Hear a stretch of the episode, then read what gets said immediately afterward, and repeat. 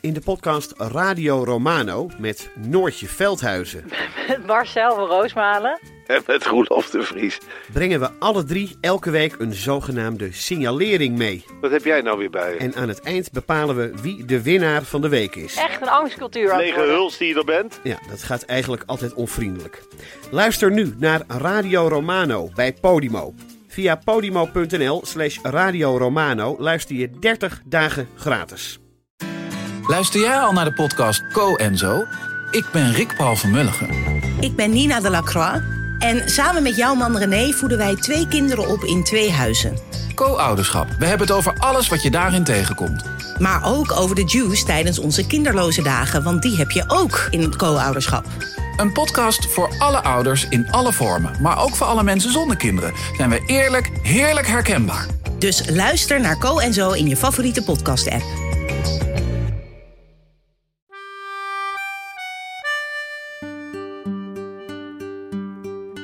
Dit is Man met de microfoon met echte en bijna echte verhalen.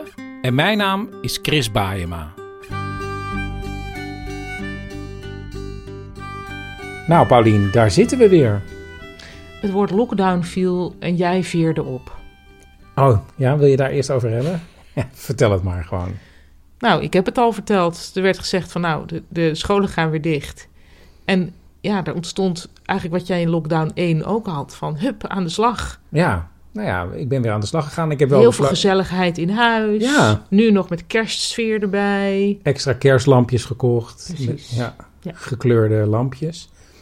En ehm, ja, ik heb wel besloten om niet meer dagelijks te gaan. Dat deed ik in die eerste lockdown. Mhm.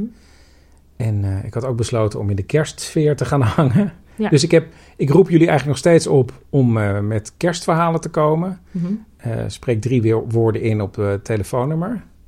Ja, en volgens mij... Ik heb zelf besloten, want in de eerste lockdown waren we eigenlijk alleen maar eh, afwisselend aan het werken en waren en elke avond aan het werken. En nu heb ik, wil ik eigenlijk doen wat anderen in die eerste lockdown al hebben gedaan. Dus wat ik nu heb gedaan is wol besteld. Ik ben begonnen een trui te breien. En ik, krijg ook ideeën over zuurdezems. Ja, maar bij jou is het wel meteen, dat zien de mensen niet, maar als jij Als iets besluit, zoals breien, Ik heb heel veel focus. ja, maar dan meteen ook met een heel ingewikkeld Ja. breipatroon. En je hebt Ja. al vragen gesteld bij panels op het internet. Ja, ja, en nu ben ik eruit. Maar ik heb gewoon, ja, ik, ik kan me echt ergens in vastbijten. Ja, En nu bijt ik me vast in die lockdown. Dus de breien, dat ga je oppakken. Zuurdesembrood. Misschien. Oké, nou, we zullen het allemaal eh, in de gaten Omdat houden. anderen dat al hebben gedaan, hè? En dat mag je nu inhalen. Ja. Oké, nou volgens mij kunnen we gewoon beginnen met deze eh, aflevering, waarin al kerstverhalen verzameld zijn. Mhm. Maar we beginnen eigenlijk met een, een mail die ik kreeg. Die vond ik zo leuk dat ik dacht, ja, ik ga Brechtje, want hij was van haar, ga ik even bellen. En nou ja, ze legt zelf even uit wat er in die mail stond. Wat ik jou mailde is dat ik afgelopen woensdag, eh, dus nu een week en één dag geleden inmiddels alweer, ben bevallen van onze dochter, Noortje. En, eh, en dat ik eh, de, tijdens de bevalling, eigenlijk het opvangen van de weeën, heel veel podcasts heb geluisterd. Waaronder ook jouw podcast, uitgebreid beluisterd. En het duurde natuurlijk uren en uren, dus ik eh, heb me echt prima vermaakt daarmee. En eh, nou, ik moet zeggen dat heel veel verhalen echt heel erg troostend waren. En zo leuk was die bevalling niet. Dus ik, ik dacht later, nou, ik vind het wel leuk om even aan jou te laten weten. Dat mede dankzij jou het sowieso gelukt is. Maar ook vooral, eh, nou, dat het gewoon een heel, hele leuke manier was om, om mijn gedachten te verzetten, zou ik maar zeggen. Dus bij deze wil ik Ja. je graag voor bedanken. Nou, ontzettend. Ja, ik vond het een heel leuk eh, en aardig mailtje. Maar wat ik ook dacht, hé, hey, Mhm. het is inmiddels negen maanden geleden dat de eerste Ja. lockdown begon. Dus jullie dochter is Mhm. een, Een coronababy. Bedoel je dat te zeggen? ja, dat zegt Ja. iedereen natuurlijk nu tegen jullie. Ja, ja, dat is wel zo. Ja, ja, of dat nou echt een relatie heeft met de timing van deze baby, dat vraag ik me af. Want ik denk dat het eh, behoorlijk gepland was allemaal. Maar inderdaad, het is wel, eh, het is wel een over- opvallende overeenkomst. En het was druk in het ziekenhuis. En de verloskundigen die hebben het ook hartstikke druk in deze periode. Dus er is absoluut een, eh, een link met de beide fenomenen, zeg maar. Nu zag ik dat je al een dochter hebt, dus je kan het een beetje vergelijken. Want zijn er nou dingen heel anders gelopen in de afgelopen periode qua corona? Een beetje wel, want de verloskundige is natuurlijk controles, dat is allemaal anders. Ik ging de vorige keer echt elke keer met mijn vriend heel uh, trouw naar die verloskundige voor iedere controle en we hebben juichen als het goed was. En nu moest ik het allemaal alleen doen. En uh, nou ja, dat was natuurlijk voor een tweede ook minder erg. Maar ik kan me voorstellen als je voor het eerst zwanger bent dat dat wel jammer is. Want het is wel leuk om samen allemaal zo door te maken. Dus dat merkte ik. En verder merkte ik, hmm, ja, eigenlijk ja, met mijn werk merkte ik heel veel, maar niet met gerelateerd per se aan de zwangerschap.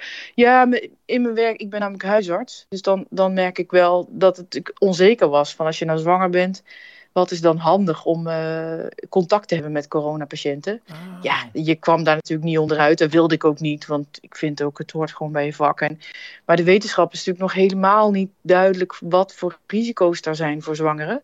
Ze denken wel dat ze iets hoger risico lopen, maar ja, hoe ziek je dan wordt, het is allemaal super onduidelijk. Dat is een beetje een vervelend gevoel. Maar van de andere kant, ja, het, gaat, het leven gaat ook gewoon door en het hoort bij je vakken en dat doe je dan ook gewoon. En ik heb daar niet al te veel stress van gehad hoor, valt best mee. Maar heb je nog in pakken rondgelopen als je mensen... Ja, ja, heel veel. Ja, ja, ja. Ja, dat is natuurlijk wel gek. Maar ik moet ook zeggen dat, ja, het klinkt een beetje gek misschien, maar het schiep ook wel een band, hè? Vooral in de avond-nachtdiensten. En dan met zo'n autootje door de stad rondrijden en dan zo'n gek pak aan, midden op straat, ergens in Utrecht in de stad je kunt er ook wel om lachen. Het is ook wel weer... Je voelde je een soort nou... marsmannetje dat steeds door de straten liep.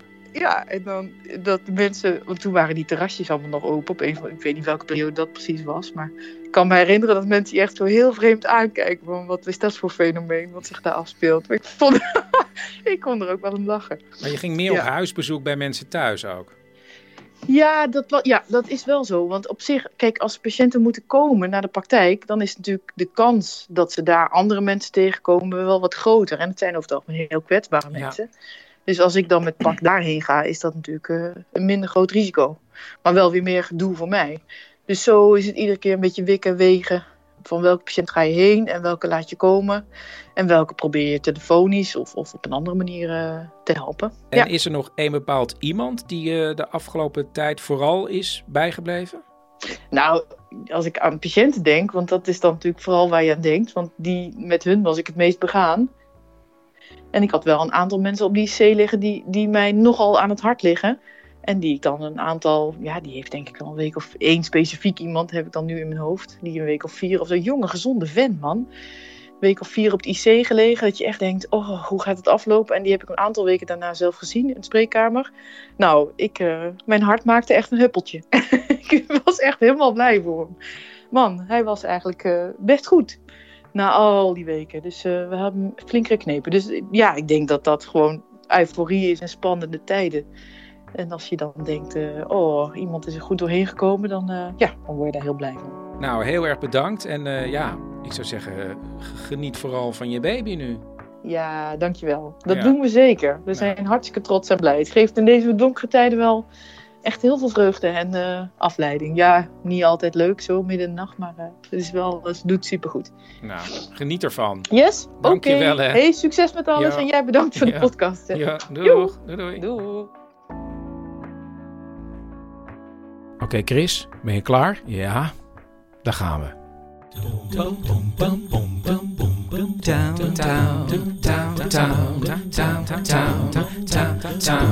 Jingle bells, jingle bells, jingle all the way. Oh, what fun it is to ride in a one-horse open sleigh. Jingle bells, jingle bells, jingle all the way. Oh, what fun it is to ride in a one-horse open sleigh.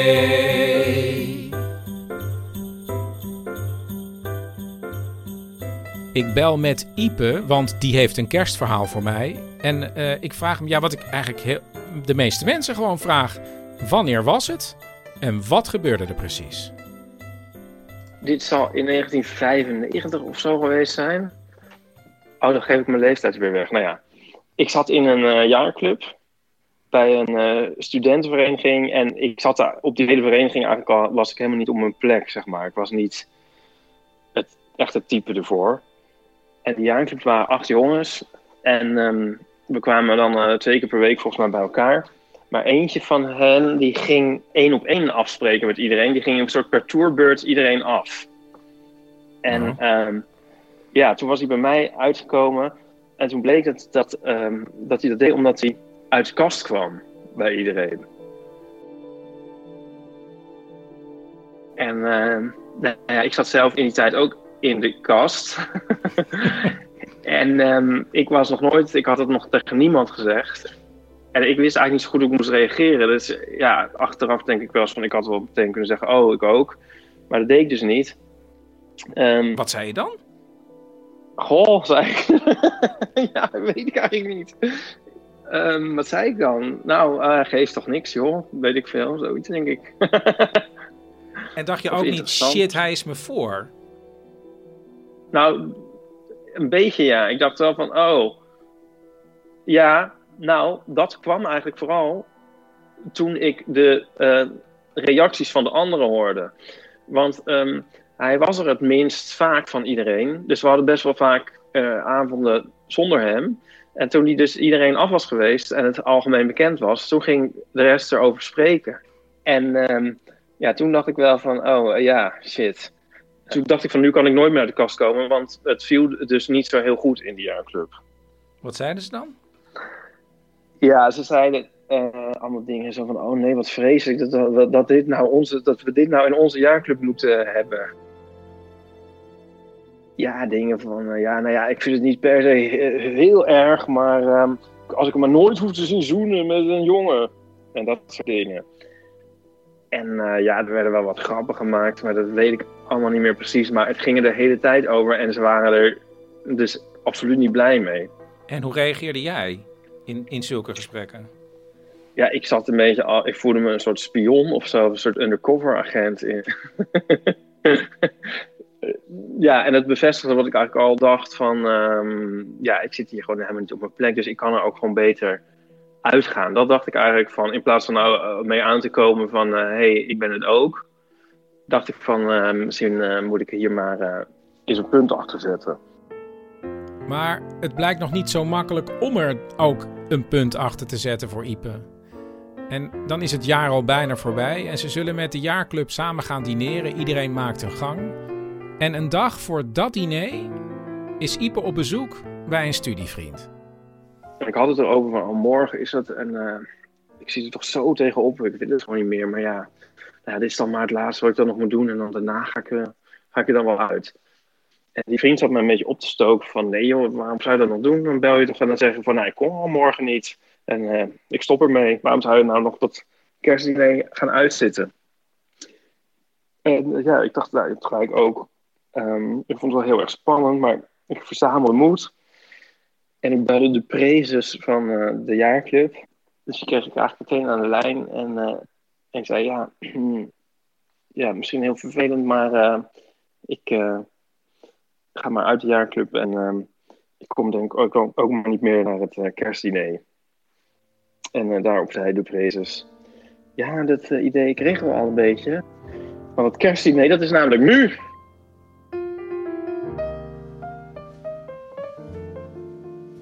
En toen heeft hij me ook nog gezegd, nou je moet het maar even persoonlijk tegen iedereen zeggen. Toen heeft hij me allemaal aan de telefoon gegeven. Echt? Ja. oh, verschrikkelijk. En hoe ging dat dan? Moest je tegen iedereen zeggen, ik ga eruit?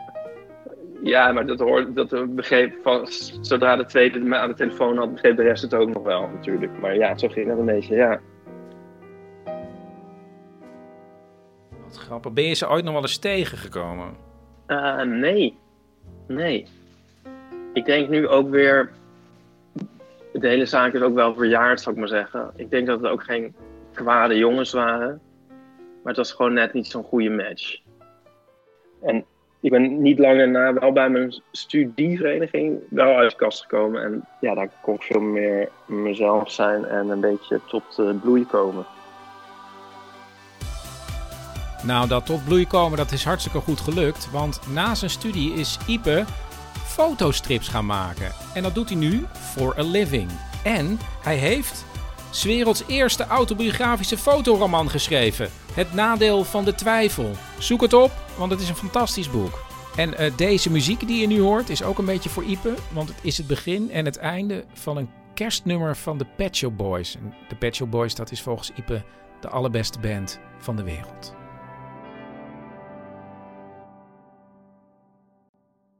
Ik heb vorige week niet alleen een oproep gedaan voor mensen met een kerstverhaal dat ze drie woorden kunnen inspreken op het telefoonnummer, maar je kan ook, als je wil, zelf een hele minuut afmonteren met een verhaal en dat aan me mailen.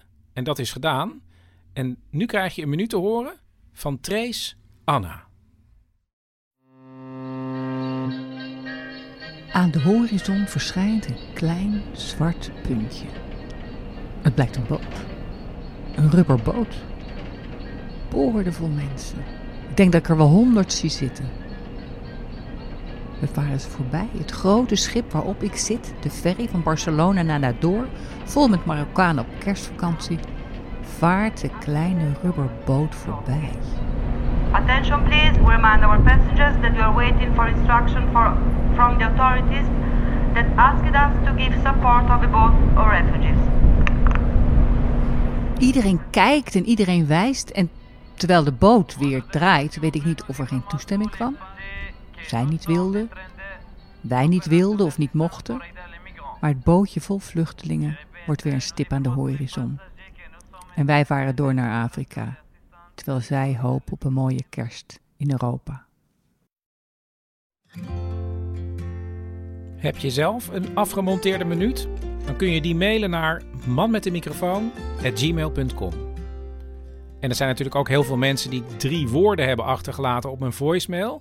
Zoals Suzanne. En dit is haar verhaal. Het, uh, het was zo'n 15 jaar geleden. Toen werkte ik nog als uh, hulpverlener bij het Leger des Heils. In een dakloze opvang in Amsterdam-Noord, speciaal voor vrouwen. En dat waren vrouwen die, uh, nou ja, sowieso geen dak boven hun hoofd hadden, maar daarnaast ook bijvoorbeeld problemen hadden met verslaving of psychiatrie. Dus gewoon een, een flinke rugzak hadden. En uh, daar werkte ik uh, als groepsleider. En daar werkte ik ook met kerst. En eigenlijk vond ik dat best wel leuke, leuke diensten ook om te werken. Want ja, Leger des Heils en kerst, dat is natuurlijk een goede combi. En um, nou, daar probeerden we altijd wel wat van te maken ook. Wat ingewikkeld is, want nou ja, in de hulpverleningen, de kerstdagen en alle feestdagen zijn niet de meest vrolijke periodes natuurlijk voor mensen die, die het gewoon moeilijk hebben. Dus het is altijd zo'n soort van balans tussen. We moeten er ook weer niet te veel aandacht aan besteden, want dan ben je alleen maar bezig met uh, nou ja, de vinger op de zere plek eigenlijk. En tegelijkertijd, je moet ook de kans grijpen om, uh, om er iets moois van te maken. En dan gingen we gewoon ook alles mooi aankleden en probeerden we nou echt een beetje een leuk programmaatje van te maken. Maar er was met kerst ook altijd iets meer stress in, in het pand, dus dat was nog wel eens lastig om dan uh, ruzietjes te sussen en tegelijkertijd bekende leger des heilsbeeld de soep op te scheppen, zeg maar. Maar goed, ik had daar een avond gewerkt en een nacht ook trouwens. Dus dan bleef je tot 7, 8 uur de volgende ochtend. En als het enigszins goed was gegaan, dan had je ook gewoon een beetje kunnen slapen. En had niemand, niemand s'nachts herrie geschopt. Um, en in die opvang woonde een mevrouw, een hele bijzondere mevrouw, die ook wel een beetje nou, nu ik er nostalgisch over terugdenk, wel een beetje mijn lievelings was misschien. Juist omdat ze zo ingewikkeld was. Want er was een mevrouw die, die, nou, die bleef eigenlijk volledig in het dakloze leven hangen. Ook al had ze dan een kamer in de opvang. En die uh, schuimde de straten af. En uh, nou ja, echt een beetje het, het stereotype beeld wat je vroeger zou hebben van een junkie eigenlijk. En dat was zij ook gewoon. Gewoon een van de eerste heroïneverslaafden. Uh, elke dag naar de methadonbus, dat, dat beeld een beetje. Maar het was tegelijkertijd ook een hele lieve vrouw. Die gewoon, ja, ze zat met zichzelf overhoop, maar ze probeerde het allemaal goed te doen. En uh, nou ja, ik was op weg naar mijn ouders. Want ja, kerst. Zij, uh, zij ging ook de hele dag ging zij heen en weer op de pont. Um, en daar was ze altijd aan bedelen. En dat was natuurlijk altijd een beetje een gekke situatie. Want normaal gesproken, als je iemand nou, toch met haar wat opvallende uiterlijk ziet bedelen. Ja, iedereen kijkt een beetje weg, iedereen wijst er af. Eigenlijk heel treurig. En ik had dan altijd een beetje zo'n sprongetje in mijn hart van, oh, ik ken haar gewoon. En ik kan gewoon haar bij haar naam noemen en begroeten. Uh, maar dan voelde ze zich ook altijd heel betrapt. Dus dan zei ik haar naam en dan, oh shit, it's you, zei ze dan. Want ja, van mij kon ze geen geld aftroggelen natuurlijk. Maar wij stonden op de pont en raakten dus in gesprek. Ik denk dat de mensen om mij heen, die keken een beetje gek van... oh, ga jij nou echt met haar praten? Dat is toch een rare mevrouw. Maar ze waren ook een beetje opgelucht, denk ik. Van, oh, dan hoef ik het tenminste niet. Dus ik dacht, ik hou er wel bezig. Wat zij eigenlijk nooit deed, was geïnteresseerd naar andere mensen vragen. Want haar hele leven draaide om haarzelf. Maar ze vroeg van, wat ga je nu doen? Dus ik vertelde, nou, ik ga naar mijn ouders toe. Nog even kerst vieren. Voelde me een beetje bezwaard ook van, ja, moet ik dat nou wel zeggen? Want is dat ook niet zo'n vinger op de zere plek van, ik heb ouders waar ik kerst kan vieren. Maar toen keek ze me een beetje verontwaardigd aan. En het eerste wat ze vroeg was, waarom heb je geen bloemen bij je dan?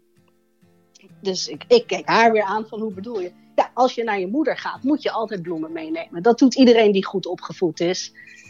Um, en zij keek om zich heen. En het was toch een pond vol mensen die denk ik ook richting kerstbezoekjes gingen. En ik denk een meter of wat naast ons stond een meneer uh, vrolijk voor zich uit te kijken met een bos bloemen in zijn handen. En voor ik het door had, was ze op hem afgestevend en rukte die bos bloemen uit zijn handen, gaf hem aan mij en zei: Hier, voor je moeder. Waarop ik spontaan overboord wilde springen eigenlijk, maar dat heb ik niet gedaan. Maar ik schaamde me natuurlijk helemaal kapot, maar moest ook verschrikkelijk lachen. Uh, dus ik heb, nou ja, zo snel als ik kon die bos bloemen weer teruggegeven aan die meneer. En zegt, sorry, sorry, het is allemaal een misverstand.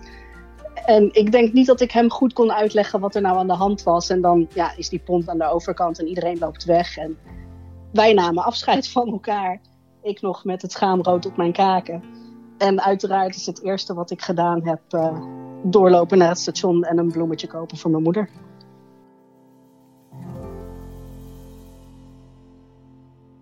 De vaste luisteraars van de podcast die kennen de tante van Paulien wel. Dat is ook een beetje de extra oma van Wiek. En tijdens de eerste lockdown was zij aan het revalideren van een heupoperatie.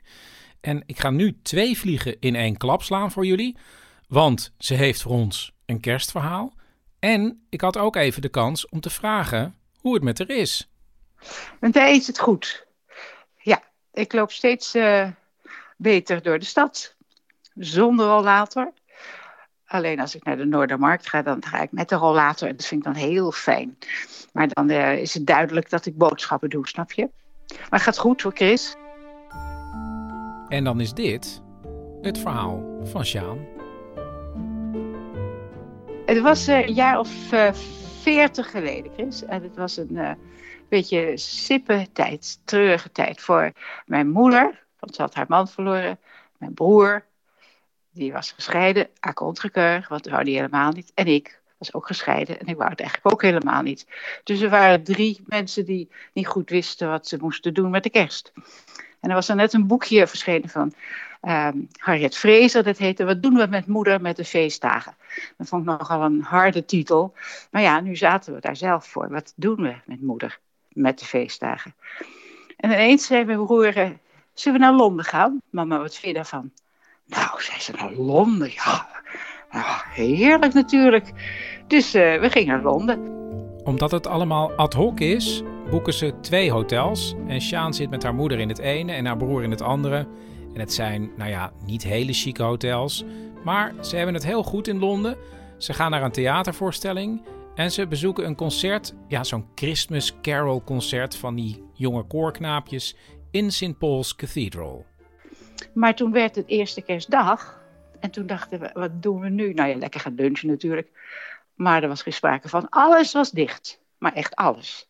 Er hingen vrolijke kerstkransen voor de deur en welkom, welkom. Maar je kwam er toch niet in als je niet had gereserveerd. En we hadden daar helemaal niet aan gedacht. En ineens dacht ik, nou weet je, misschien een, uh, een India's restaurant. Die vieren denk ik geen kerstmis. Dus en ja, daar in die buurt van Leicester Square, daar wist ik nog zo'n zijstraatje, ander hoekje om. En dan, daar was een leuk klein India's restaurant, waar Wigert en ik meteen heel enthousiast over waren. Maar mijn moeder keek een beetje zuinig. Die dacht, nou, die papieren zijn vetjes en India's, ik weet niet. En toen gingen we bestellen en zei, weet je, niet, niet, niet scherp voor mama. En, maar ze nam één hap en ze zei, nou ja, dat, dat jullie dat kunnen eten. Dat, is verschrikkelijk gewoon zo heet. Dat kan ik echt niet eten. Dat is dus een beetje een tegenvaller. En verder, wat moesten we die middag verder doen eigenlijk? En ineens dacht ik, weet je, uh, mijn opa zei altijd... als je in de Verenigde Stad bent, moet je naar het mooiste hotel gaan... en de goedkoopste kamer nemen. Dan heb je de leuke entourage van een mooi hotel. En als we nou eens gaan thee drinken in een mooi hotel... Ze zoeken het mooiste hotel in de omgeving... Gaan er naartoe, vragen nog even of ze misschien een high tea kunnen bestellen. Dat kan niet, maar een pot thee kan wel, zegt een mevrouw. En die mevrouw neemt ze mee naar een hoekje in het hotel.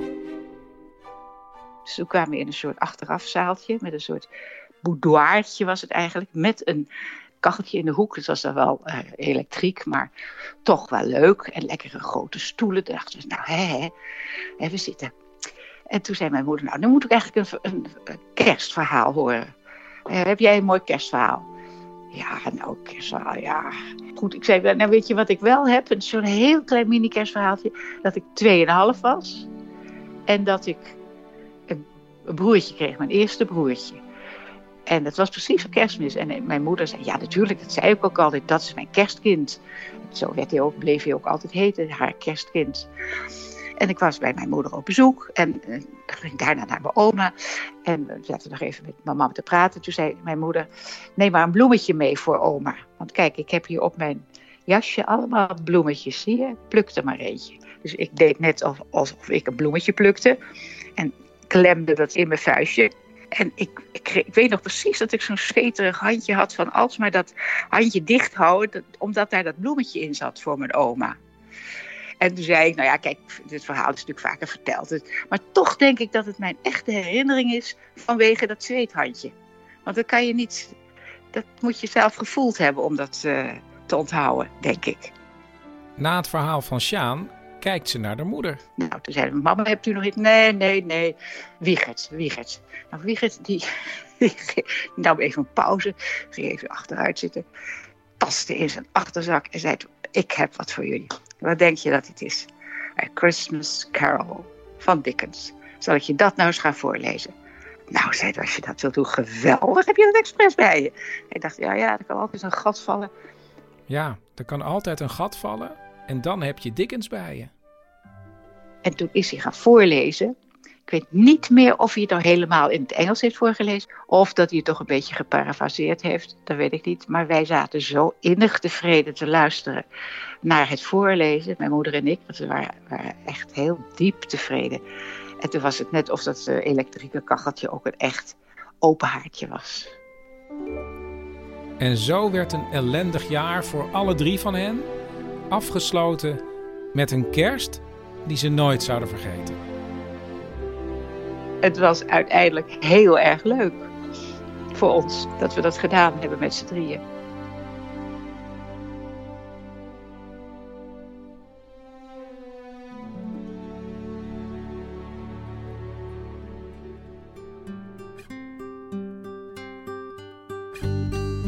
Dit was aflevering 43 van Man met de Microfoon. Man met de Microfoon wordt gesponsord door Theater de Kleine Comedie in Amsterdam. En die hebben nog steeds de adventskalender. Hè? Elke dag een optreden van een artiest te vinden op dekleinecomedie.nl. Um, ehm, heb je zelf nog voor mij een kerstverhaal, een feel-good verhaal of een feel-bad verhaal?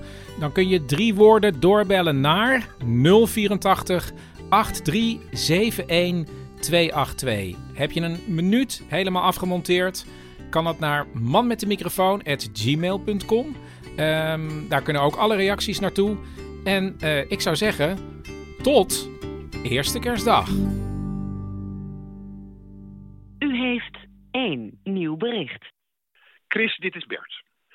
Bel me terug. Het is dringend. Het heeft met kerst te maken. Bericht verwijderd. Er zijn geen berichten meer. Thank you.